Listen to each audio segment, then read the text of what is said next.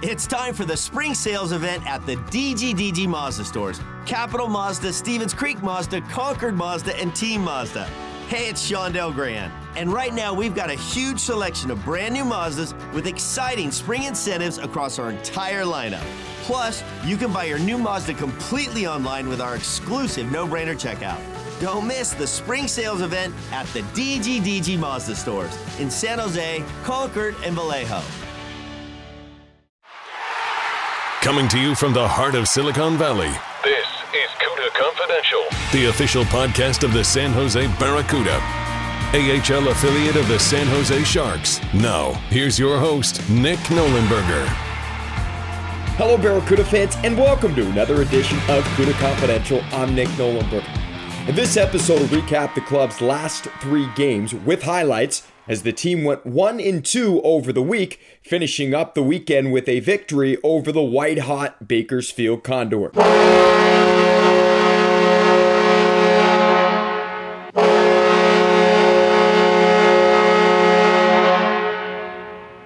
On Tuesday, the Barracuda would welcome in the San Diego Gulls for the sixth meeting on the ten-game season series. At nine twenty-six of the opening period, the Barracuda would strike first, as Southern California native Jake McGrew would light the lamp with his fifth of the year. There's a shot by Gallant, tipped just wide, picked up, centered in front, they score! Jake McGrew on the near side post, easy pickings, he taps it home, past Frank Murat, and the Barracuda take a one to nothing lead at the nine twenty-six mark. Still up one nothing in the second period, San Diego managed to tie the game as former Barracuda and Shark defenseman Trevor Carrick would wire one in from the left point. Beau Groulx pulls up along the near side, sprints it for Carrick, winds up and scores. Trevor Carrick, the former Barracuda defenseman, tees one up from the left point. That puck looked like it changed direction, may have hit off the stick of Joachim Blichfeld. Then at thirteen oh one of the second period, Bryce Kindop would give San Diego its first lead. Here's a backhander by Kindop. It beats Sam Harvey through the five-hole. And just like that, the San Diego Gulls have a two to one lead. In the waning seconds of the second period, down by a score of two to one, Joachim Blichfeld would light the lamp with his twelfth of the season to tie it up at two two. Feld, left side for Holmgren. Jaden Holmgren to the midpoint for Blichfeld. Waits it out, now he shoots, it's blocked. Gulls doing a good job of getting shooting range. Another chance this time! Blichfeld scores! Joachim Blichfeld's initial shot was blocked. It comes back to him. This time he finds a shooting lane, and he beats Frank Murat. Despite going on a five on three power play in the third period, it was San Diego's Alex Limoges who would break the deadlock at sixteen twenty-one. Well, John Leonard along the near side boards will flick one ahead. That's taken away by Prince. He'll step over the blue stripe into the offensive zone. He's got a man, works in, and they score. Alex Limoges walks around Sam Harvey and beats him inside the near side post, and the San Diego Gulls take a three two lead. I think Limoges was surprised he scored. Didn't get great wood on it. Harvey kind of got stuck flat-footed as he went from his left to his right to make the save, and Limoges finds the back of the net. He's got goals in back-to-back games after not scoring in seven straight. San Diego would seal the victory with an empty netter with just three seconds remaining in regulation off the stick of Beau Groulx. Kenyazov back up ice, time winding down on the Barracuda. This time it is turned over, empty net, and they score. Beau Groulx from his own defending blue line's going to seal the victory for San Diego. On Saturday night, the Barracuda would hit the ice again, this time on the road against the Bakersfield Condors in a home and road.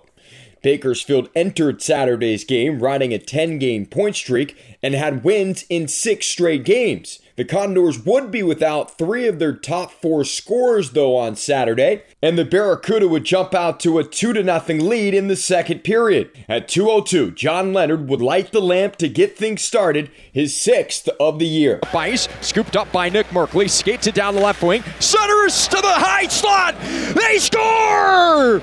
What a snipe by John Leonard, top shelf, and the Barracuda draw first blood. Two minutes and two seconds into the second. Leonard's got his sixth of the season. What a shot, as that puck may have ramped off of a Condor defending stick, but it whistles right under the crossbar and tickles the twine of the Barracuda, get that crucial first goal. And it comes early here in the second period. Then at six thirty-two, Joachim Blichfeld would give the Barracuda a two-goal edge with his thirteenth of the season and second goal in as many games. Trying to navigate around McPhee, down to the end line, put it off the pillow. Big rebound, Blichfeld! He scores! Well, it all started from a failed clear to top by the Condors. A great hold on the left point by Kenyazov, funnels it rink wide for Holloway. Holloway navigates around McPhee, puts it on target, looking for a rebound, and that rebound is gobbled up by Blichfeld and punched home, and the Barracuda have a two-goal lead. But the Condors would cut the lead in half later in the second period. At eleven forty-one, highly touted forward Dylan Holloway would headman a feed to James Hamblin. Hamblin would move all alone in on goaltender Alexei Melnichuk and beat him on a forehand backhand move. Behind it because of the effort by Alt. And now Tim Schaller to that far side, and Holloway will gallop through center. He'll play it ahead, a breakaway, backhand, scores! It's James Hamblin. He's got his fourth goal over his last three games, and the Condors have cut the lead in half. And what an outlet feed there from Dylan Holloway. Put his head up, spotted a man, and it springs the speedster Hamblin all alone, and a little forehand backhand finish, and it's a two one lead now for the Barracuda. The Barracuda would take a two to one lead in the third period, but the Condors would score three consecutive goals on three shots. At five thirty, Devin Brousseau would carry the puck up the right wing after a Barracuda turnover, look to center it in front, and it would carry him off the shin guard, back-checking for Nick Merkley. And twenty-three seconds are now off the clock in the third. Still a two to one Barracuda lead. Turnover, Brousseau centers in front and caroms off of Nick Merkley and in, and we're tied at two two. Devin Brousseau's going to get credited with the goal. He was trying to center it in front. It came off of Merkley and past Alexei Melnichuk. Tied at two two, Bakersfield would take its first lead just one minute and five seconds later, as Vincent Desharnais would light the lamp with this fourth of the year. Now Brousseau, centered in front, they score. Vinny Desharnais pitching from the right point, three unanswered goals, and the Condors have their first lead of the night. No one accounted for the big long defenseman, and he just drifted from the right side and pounds one past Alexei Melnichuk. Then at nine oh three, Adam Cracknell would give Bakersfield a four two lead with his fifth goal over his last three outings. Now low by Holloway, near half wall for Cracknell, right side Broberg, back for Holloway, back for Broberg. Hands off, top right circle, Cracknell winds up and scores. Adam Cracknell's got five goals in his last three games. It's a power play goal for the Condors, and the Barracuda, who had killed off twelve straight on the penalty kill, give up a power play goal here, and the Condors have scored four unanswered. At seventeen forty-three, with the Barracuda net empty, Bakersfield Condor forward Luke Esposito would take a roughing penalty, putting the Barracuda onto a six on four power play. While on the man advantage, John Leonard would make things interesting at eighteen fifteen as he'd fire in his second of the game to cut the lead down to one. The goaltender Rodrigue back to the point. Kenyazov below the right dot. John Leonard back skates into the corner, scans the ice with one fifty remaining in regulation. four two lead for the Condors. Leonard turns, shoots, scores! Leonard's got his second of the night, and the Barracuda are within one. It's a power play goal for John Leonard, and the key to the goal is it comes thirty-two seconds into the power play, so still one forty-five left on the game clock. But it was too little too late, as Olivier Rodrigue was able to hold down the fort, and the Condors would pick up their sixth straight win, their second against the Barracuda in the last week, and in doing so, they extended their point streak to eleven straight games. The following night, the two teams would run it back, this time at the S A P Center, marking the first matchup between the two clubs at the Shark Tank since November seventeenth. The Barracuda won that game by a final score of four to three. Joachim Blichfeld scored twice in that game, and Scott Reedy also added a pair of goals. At five thirty-nine of the opening frame, Jake McGrew would get things started with his sixth of the year. And out to the near side for Jake McGrew. McGrew will reel it into the offensive zone. He's got Gallant, shot on target, good save, secondary chance, McGrew scores! Gallant pulls the trigger, and McGrew cleans it up, and this combination of Jake McGrew, Zach Gallant, and Timur Ibrahimov, who was on the ice. Really, that combo of Gallant and McGrew have continued to provide offense over the last five or six games. Then at one twenty-one of the second period, the Barracuda would go on to their first power play. And Scott Reedy would light the lamp for his seventeenth goal of the year and his A H L best tenth on the power play. Nick Merkley now for Kenyazov. Thrown on net. Stalock makes the save. Puck is loose! They score! It's a power play goal for Scott Reedy. He's got ten power play goals on the year, and he continues to pace the A H L in that department.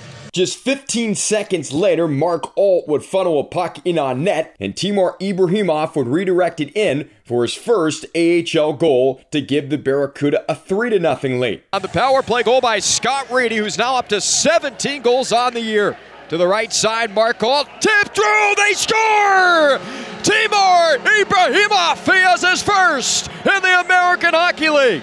And bang, bang, the Barracuda have a three nothing lead. But the pesky Condors would again prove they were hard out. At seven forty-two the second period, Tim Schaller would fire in his sixth to cut the lead down to three to one. Put it right up the backside of Gennaro as he was making a change.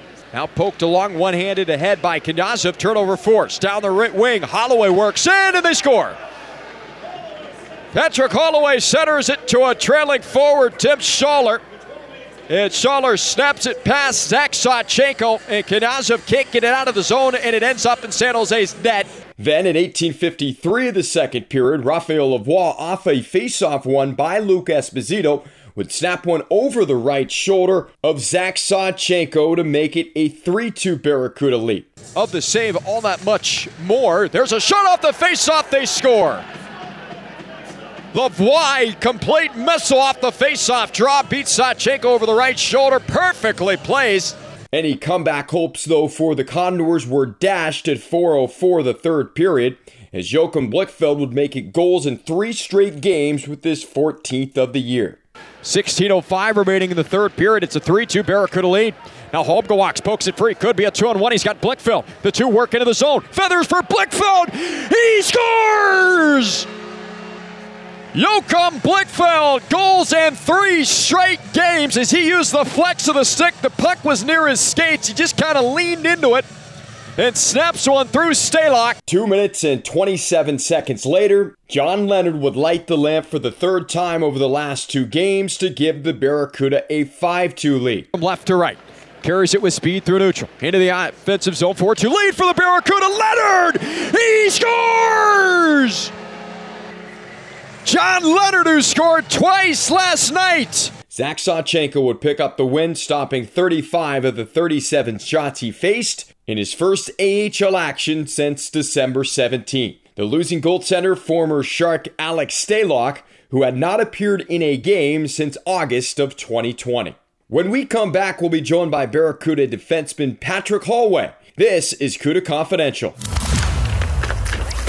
Now, back to the action. Barracuda hockey continues now.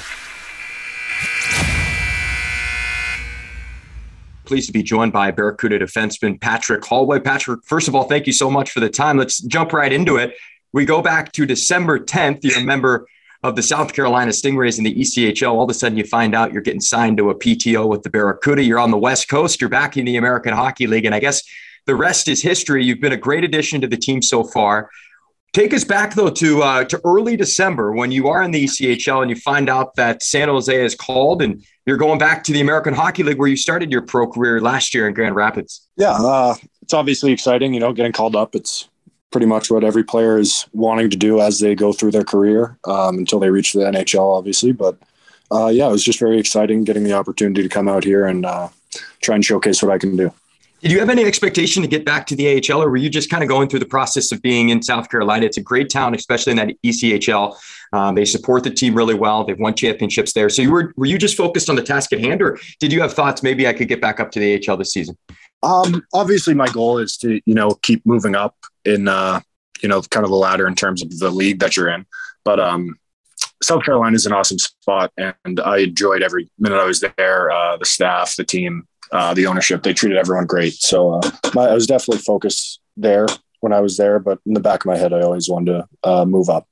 I don't know if you were aware of this, but when you were signed, you were actually the sixth defenseman this year alone that was signed to a P T O by the Barracuda, yet you're the one still sticking around, and that's a great testament to the way that you have played and been able to fit right in. When you came in originally on the P T O, did you have any expectations? Did you have any goals? Like, what was the mindset coming into San Jose and just trying to find a niche? Um, So I had played my first year pro in uh, Grand Rapids a little bit. So I had some A H L experience, and um, really, I just wanted to focus on playing my game, not being nervous, and uh, just being confident and making plays, and um, just kind of playing your own game. I find a lot of guys struggle with, you know, playing with confidence. If they get called up, they're nervous. Uh, they don't want to make mistakes, and obviously you don't, but at the same time, you need to showcase what you can do. So you got to be able to make plays and help out the team.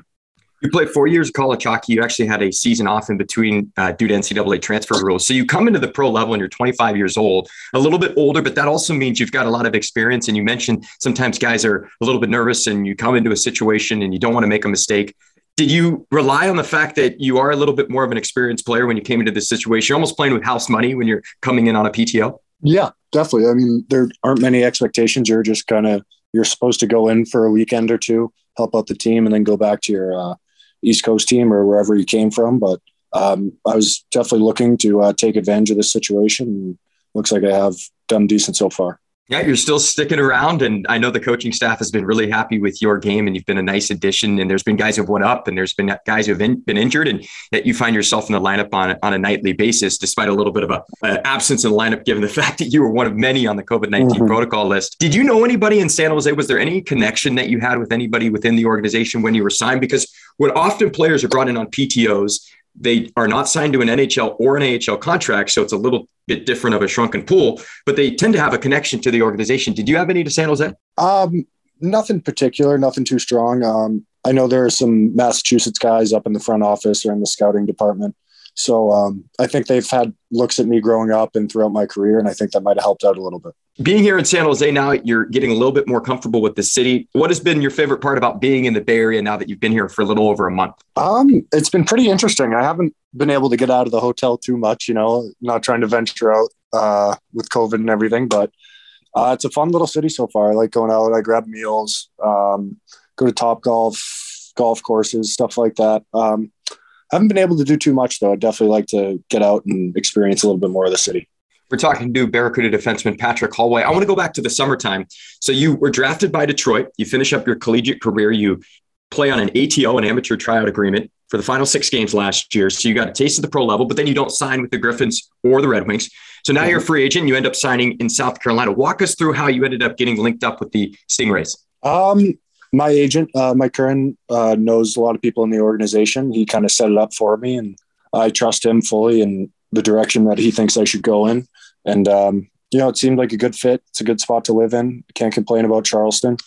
So, um, yeah, I went with it, and, you know, luckily it worked out for me. Take us back to the six games with Grand Rapids. That's a great American Hockey League city. We've spent a lot of time in Grand Rapids playing the Griffins. They have great fan support. Of course, you're you're under the umbrella of an original six team. What did you uh, take away from that experience? What was it like to play in your first A H L action playing into Grand Rapids?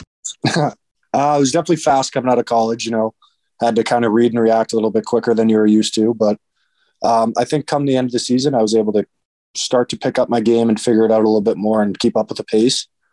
And, um, yeah, I think Grand Rapids is an awesome city, and they definitely helped me develop and uh, told me what I needed to work on to improve. So you spent your first two years at Maine, then you sat out a year, and then you finished up your collegiate career at Merrimack, which is about an hour or so, maybe an hour and a half from your hometown. Uh, yep. So you, you came a little bit closer to home. I'm sure that was quite the thrill, but they're both in Hockey East. So was it weird to, to be now on the, the opposing side of things? What was that all like once you finally sat out the year and you got to play your junior and senior season at Merrimack? yeah, it was definitely a little weird, but uh, it was fun. You know, I got up, got to go up to Orono again, play in front of those great fans and a bunch of my old teammates. So um, I love my time there. I love my time in Merrimack as well. And um, it was cool. I got to experience both sides of it, playing in that loud rink, and uh, it was really fun. So tell me how you pronounce your hometown. Is it Cohasset? Cohasset. Cohasset. Okay. Yep. And it's a small town from what I was looking up. It's just under ten thousand. It's a little coastal town. So what was it like growing up uh, there? And, you know, how, how was the hockey support and the youth hockey programs? How was that all like? Um, so I grew up, my older brother played hockey. He kind of set the foundation of, you know, where to go and how to, you know, grow as a youth hockey player. So my dad had kind of figured out that. I started off with uh, just playing town hockey. And then uh, I think when I was around six or seven, I started moving over to, you know, more competitive leagues and uh, things like that. Um, Cohasset was fun, though. It's a nice town. The summertime, it's very nice. Uh, enjoy it there. Winter can get a little dreary sometimes.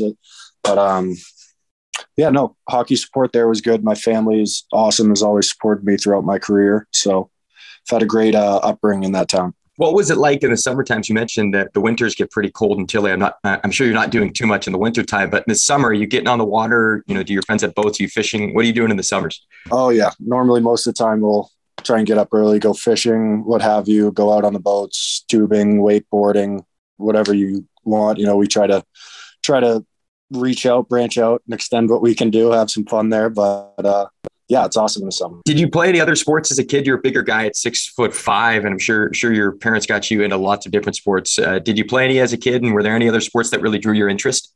Yeah, uh, I grew up when I was really young. I played soccer, baseball, the whole deal, but I actually played lacrosse all the way through uh, my senior year of high school. And was it a tough decision to kind of part ways with lacrosse, or was it easy just because you had more of a future in hockey?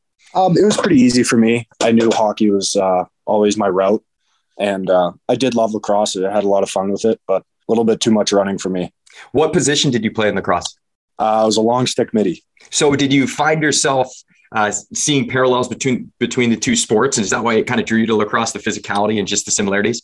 Yeah, definitely. And uh, I'd like to think of myself as like kind of an offensive puck moving defenseman. Being a long stick middie is uh, pretty much exactly that. So I think they correlate pretty well. Kind of breaking the puck out, similar, leading leading the offense from, from the back end a little bit. Yep. Um, I want to ask you a little bit. You spent one year in the U S H L, and, and I was curious on why you just you did the one season there. Was it given the fact that you're still playing hockey? Was there any any reason why you only played the one year in the U S H L? So uh, I finished. I aged out of uh, U eighteen hockey. I wanted to play out my year with uh, Boston Advantage out of my hometown, kind of right next to it. But um, I played there my last U eighteen year. I didn't quite feel the need to go off to uh, junior hockey that year. And then I went out the year after. Uh, wasn't my best year, I'd say. I struggled a little bit away from home. It was my first time. And um, then after that, I kind of dialed it back in and picked it up after that year. Had you already committed to Maine before you went to the U S H L, or did you commit during that season?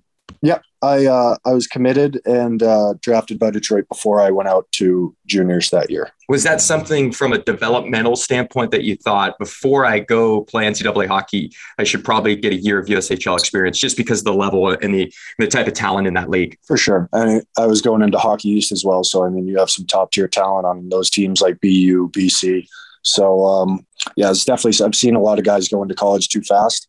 Uh, I haven't really seen too many guys go too slow. So, no rush to get into school. You, you mentioned it was kind of a tough year for you. Maybe not as much success as you hoped for, but did you learn a lot? Was it a huge developmental uh, thing for you going into that first year of college? Yeah, absolutely. You know, I, I lost a little bit of confidence that year in juniors, but I had got to school and kind of just developed the fact that, you know, you're going to have to work to get your ice, to get what you want. You, it's never just going to be given to you, especially at this level. So I uh, just kind of put the hard hat back on, went to work, and luckily it paid off.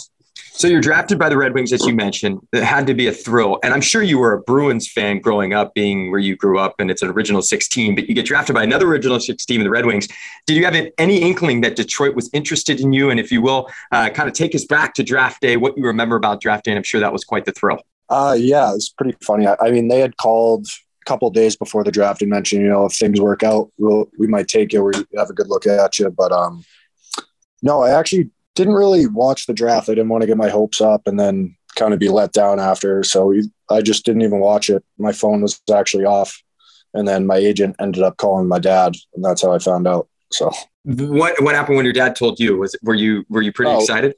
Well, I was right next to him, so he just kind of screamed, and then I put two and two together after that. But yeah, it was a cool moment for sure. When did you realize that you had a professional future in the sport of hockey? When did scouts start, you know, lurking around and you start getting an idea that maybe I have a chance to play at the next level? Um, I would say probably when I was around sixteen, seventeen, maybe. I hit a pretty good growth spurt. And then uh, obviously that kind of catches some people's eye, and uh, grew into my body. Skills kind of came along, and I think, yeah, probably sixteen, seventeen, I was uh, probably starting to get some good looks.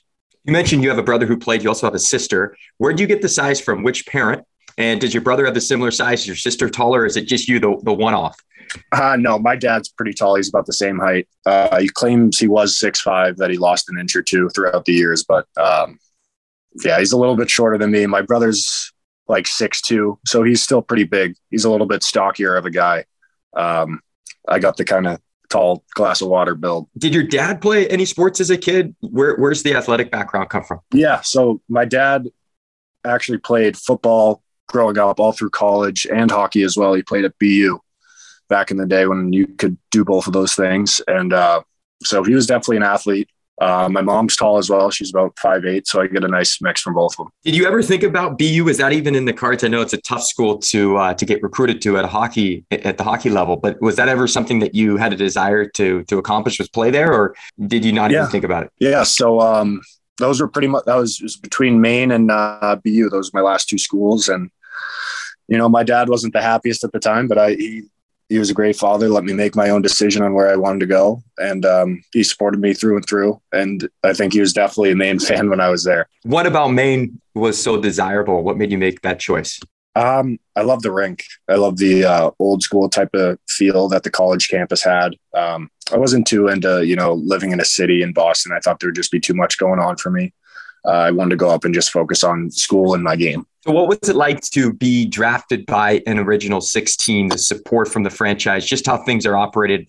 I know you never played for the Red Wings, but you did go through several development camps, I'm sure. So what was it like to be immersed in the organization? It's really cool. It uh, gave you like a firsthand look of what a very serious, you know, professional team, how they're run and how you have to act both on and off the ice.